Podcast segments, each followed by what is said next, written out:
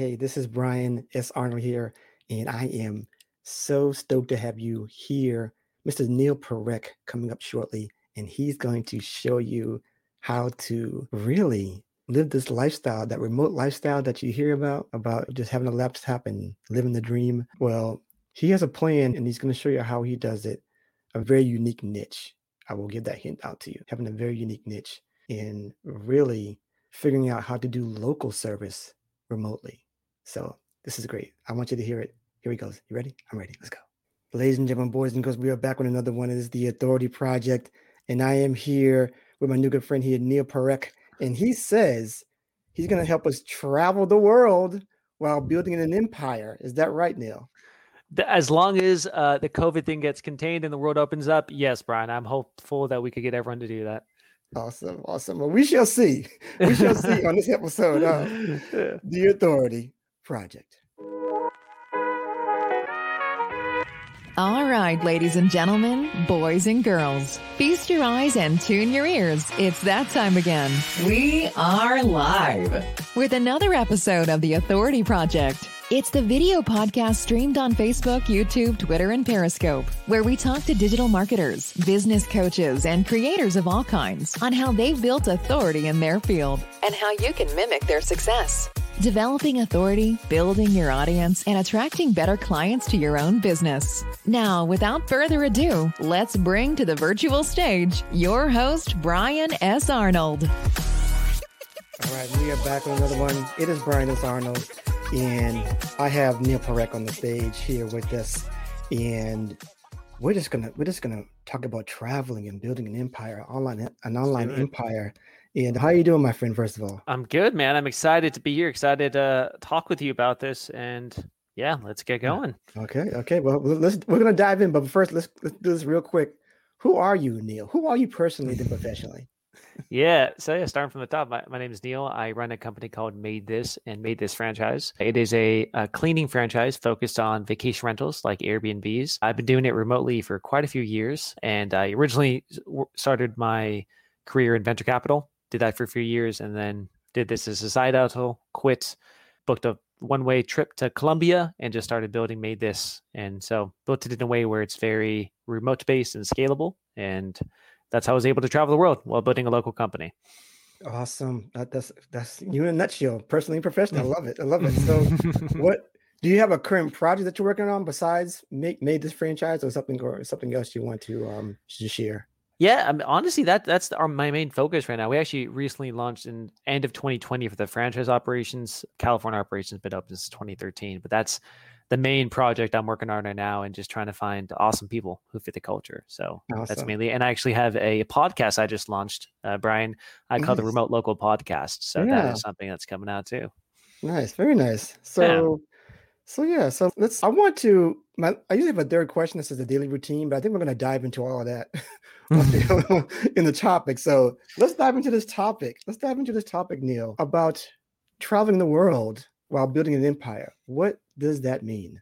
So the concept came to me like many millions of people who read the four hour work week, right? Where you have a company and you could travel and you could let, you know, do it from wherever you want. And kind of what's happened from that book is there's been communities of people who've taken that to heart, myself included, and built kind of what's called a lifestyle business where you can be completely location independent and run it from anywhere. So that was the impetus of me even starting a business is I wanted to travel. So I, I think that was number one. Then the second question is how do you structure your business in a way that allows you to do that? So for me, uh, yeah, I, I knew I just wanted to do it from the road for a while. And I don't think I'd be able to do it forever traveling, but I did spend five years traveling and and building it. And I think a lot of people who are attracted to this type of model maybe have that adventurous mindset, maybe want to check out other places in the world who don't want to be stuck in maybe one exact city and are wondering how they could actually do that. Now, what's kind of cool, Brian, is like a lot of people are doing more remote work now. It's becoming more normalized, which is better. which makes this even easier. So there's so many ways to do this, but I think it's just kind of old school mentality of having to stay in one city if you don't have to be. You could go anywhere in the world, live cheaply, go explore things you want to do while still having uh, your own business and growing. So it's very possible now. So I want to dive into like exploring first of all, which is great. Everything you're saying is wonderful. I mean, everybody wants this laptop mm lifestyle to be be anywhere and everywhere and still have a business that's sustaining. But I see that you have a very specific niche that is always going to be in demand, right? Mm-hmm. It, now, do you believe that's like step one? I mean, you can think about this type of lifestyle, but don't you need something that's like evergreen and ready, you know, that's always going to be demand, always going to be something that is a need before you start something like this? It's a good question, Brian. I, I think with any business, I would always recommend. Well, all right, so what I like is local businesses, and I'll mm-hmm. tell you why. Local service business specifically, because anything which involves human labor and human work, it's going to be hard to get wiped out with technology. My parents had video rental stores. For 33 years, had video rental stores. Like nice. you remember those old blockbusters? Oh yeah, uh, yeah. So yeah. I grew up with that, and I saw very quickly how that, within a matter of a couple years, they just got overtaken with technology. Yeah. I'm not saying that can't happen when you have a service based business, but it is going to be a little bit harder to do. Cleaning has been around forever. It, has been around. So that's kind of, in what in my opinion, more of a sustainable type of model where it might not get automated out quickly as my parents' business did. So I don't know if it's necessary for the purpose of travel where you need this type of sustainable business, but I think as a general business practice, I think it's just a good model. It, it, you're a little bit insulated because it is dependent on humans. Yeah, that's great. That's great. Yeah. So so so how hands let's go over how to get this done. How hands-on do you have to be to keep this thing afloat? Like like, like where are your resources? It's not just you. Take Correct. us take us to the point where okay, how do I do this? I'll be outsourcing people, then be hiring people into this thing. How does that all work? Yeah, yeah, and uh, look, I'll, I'll be upfront and also say it is difficult. It's not easy. You have to go step by step. You're at least for my business, it is a local business meaning I'm working on Los Angeles time zone. The people are localized. There, there's a lot of moving parts involved. So it's not easy. Talk a little bit about my team, Brian. So there's of course the cleaners who are boots on the ground. They go straight from their homes straight to the cleaning jobs. We have about 10 people on operations, and those people are all over the world. They work wherever they want to. Uh, so teams in different places, and we all communicate via Slack and coordinate things. And we communicate with the cleaners via just a VoIP system, like a telephone system online through Slack, through email. So it is somewhat easier to communicate with people. And from my end, Brian, your question was how long does it, how long do I have to work on the business? I guess. Well, well, uh, well, how, well how, do you put this together? I mean, where, where are you getting these people? Basically, where, where are you getting these people that you have this idea? Yeah. This is great. This is the idea. You start, you kind of started off by yourself and it's like, okay, do, do you start off like, I'm going to start running this by myself? Or do I, I can't do this by myself. I'm, I'm going to start putting other pe- people in place right away. How, do, how does that work from there? Yeah, absolutely. When I, I started putting other people in place right away, uh, I'd be a terrible cleaner. So my first action was find a cleaner and I'm going to do the rest. Okay. So starting from very ground zero, just went on Craigslist. I threw up an ad, found a cleaner, said, okay, this should work. I had no idea what I was doing. Somehow found a customer who was looking for cleaning. And I said, okay, great. Let me just match this up and go. And that was step one. And I used to go out of my corporate job and like pay the cleaner in cash. And so people always just saw me handing someone bills in cash and be like, hey, you're a drug dealer. Like, what's going on over here? But that's step one. And then grow from there. So step one is outsource. The, step two is once you get very busy, figure out if you want to outsource the customer calls or the manager, the management of the vendors, the cleaners as well. Yeah. So it's pretty much seeing where you're over capacity and what you hate doing, outsource that, and then keep building and building from there. So, Brian, if that answers the question yeah. you were looking for, yeah, yeah, absolutely, absolutely. So that's great. It's very quick, very quick answer. I'm gonna dive into, some more because because you, you make it sound so simple and easy. But, yeah, you know, I mean, but what what are the challenges? What what are the wrong ways to go about this? What tell, tell us about the speed bumps to the yeah. Process. So, and I'm going to talk a lot about our business model because I think it's very different from, from I know other hosts, other um, people we've had on the show who have different types of business models. Local services is different because it does involve humans, and like I discussed uh, earlier, that's great for insulating yourself against technology. It's hard because you're also dealing with humans and human error and yeah. uh, the different personalities. You're dealing with the blue collar labor force as well. So a lot of the problems, um, honestly, would just be from the the cleaning partners we use, or the, the cleaners maybe not being a great fit for us. Decide they don't want to show up. All of a sudden, what happens? You get yelled at by the customer. Right. Decide they they're going to mess up at the cleaning and just not answer. And, and anything in with humans involves finding those people who are the greatest cultural fit for you. So I think that was a hard part for us to understand is even though there's, there's demand for your service, you need to have a good product before you can fulfill it. You should throttle your growth until you can provide a good product, or it's just going to cause issues down the line. So, examples of what would happen is we'd be growing so fast and so much demand for the service, which is great. However, we'd have to send what I'd call B or C level cleaners to these mm. jobs, and all of a sudden you get a complaint and you get a refund, and then you spend time having to speak with the customer about it. And if you look at all those things combined, it's not a profitable venture to even do that. So the tough part is getting on this seesaw with any local business that involves humans is customers on one end and your labor on the other and how to balance that. And here's the trick, er, not the trick, but like the reality is it never gets solved. We've been doing this for 8 years and there's always this seesaw and that's what we yeah. teach our franchises is like it never fully goes away no local business which deals with services it never truly goes away that seesaw of labor and demand. It's just it's a constant back and forth. And that's the thing i think anyone who's listened to this who might say be saying hey i want a cleaning company or local service business that's what you have to understand. You're dealing with humans and you're dealing with this perpetual seesaw and it can get very stressful. But the way to grow is just get a recurring customers get them set and then keep building from there. So it does take time. It's very hard to go gangbusters out the gate and get $100,000 in sales in the first month, like maybe you could with e-commerce or another digital product. It, it, it's a little, it's tougher to do that when you involve uh, human labor. But I like your niche because it's different. It's mm-hmm. different. Mm-hmm. You're not just doing cleaning. You're doing cleaning with with just. Is it just Airbnbs? Is that what is that what the, the niche is? Yeah, I mean, we do both residential as well as uh, vacation rentals, but vacation rentals uh, I like because yeah. uh, it's kind of a new age niche. There's a higher volume of people who are going to these Airbnbs and checking out, meaning a cleaning has to happen. It's not like a, it's a necessity. It's not like, hey, I'll get a cleaning if I want to. It's I have to get a cleaning before the next guest arrives. Right, right. So for the for the host, it is we are a necessity for them, and it's our competition is um, other cleaning vendors or other individual cleaners who might not have the tech prowess we have of being able to like sync with calendars or uh, things like that. So uh, I, I, think also based on the local competition, I do like where we stand. Awesome, awesome. So, yeah. are you running all the operations while you travel, or or, or do you have other people like? Do you just jump yeah. on a, a, meeting call every every day and say, "Is everything good? Everything good?" Yeah. You know, tell, tell, us about your day to day. What does yeah. that look like? It, it, evolves over time, right? Like now when I'm sitting, I have a team and I can okay. do just the meeting strategy. I still hop in the day to day every now and then if there's a big problem or it's a crazy day, but I don't need to. Thank God. Now, this yeah. is eight years down the line. So when I first started, I booked my flight straight to South America and I was working. I did have someone helping out with operations, but I would have to be on during LA business hours to make sure things are going well and that would involve me uh, cleaner calls and says uh, hey i can't get into the unit can you please call the customer help out with that customer calls has a complaint i help out with that so at the beginning i was doing everything and eventually you could kind of outsource it train people get people on your team to do it it takes a while to get there right you need enough money and like i said you can't grow gangbusters initially with a services based business so it does take a while to scale there now my day to day is mostly uh, just lots of meetings with different teams. Like I right before this, I had a meeting with our, our, marketing coordinator just to go over our strategy for the week to make sure we have enough leads.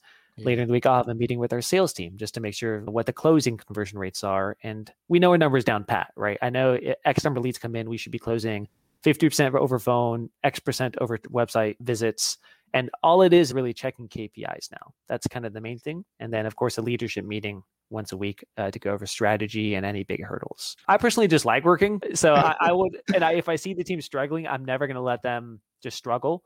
I usually jump in and try to help out. And Brian, I know people say like, "Oh, you should be focusing on higher dollar stuff with your time," but I feel like there is benefit for me showing my team that I'm willing to get dirty with them and step in and help them out whenever they're struggling. So I try to make myself available to do that, and I think it does help out the team.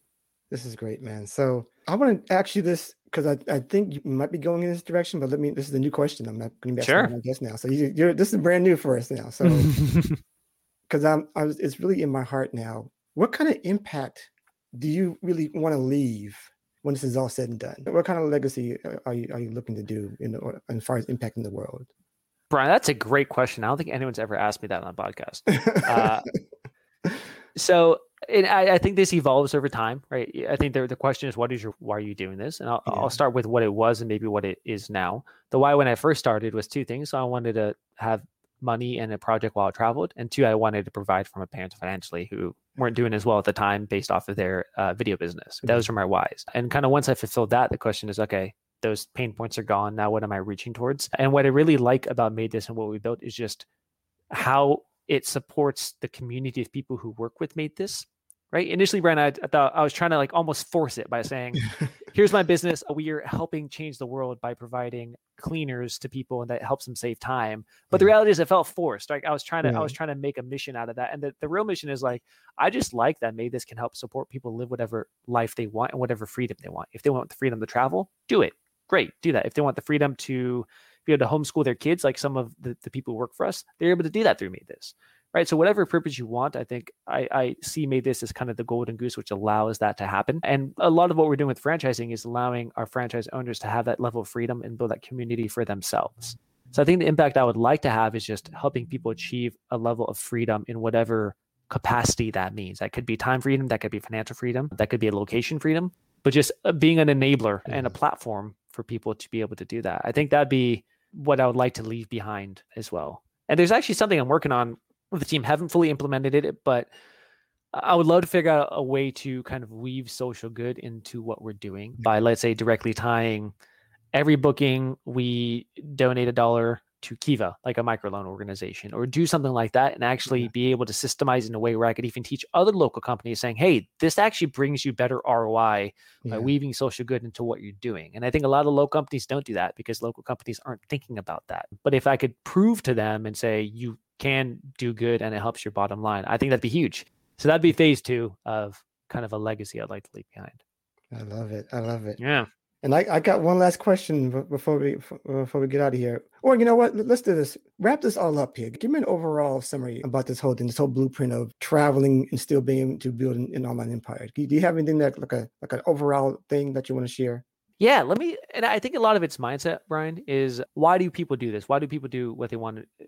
Why are people even wanting to travel the world while building their business? So here's my philosophy with it. I believe business in general, whatever business you start, should be a vehicle for your own life. The business is here to serve you. You are not here to serve the business. With that in mind, you should have a lifestyle business, one that devotes and serves your purpose of life. My purpose of life initially was I wanted to travel and I wanted to provide financial freedom for my parents.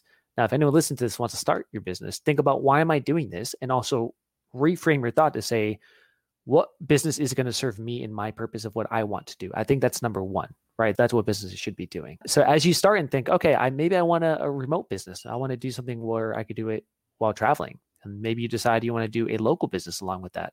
Yeah. Um, I think there's just so many opportunities to go into the local spectrum and make it remote in a way which was never possible before. So, for example, if you decide on local service, call it painting, call it cleaning, call it uh, plumbing, anything you want, you are now have all the tools at your disposal, which have never been available historically. Talk about Slack, talk about online systems, uh, access to talent around the world, which allows you to do it remotely.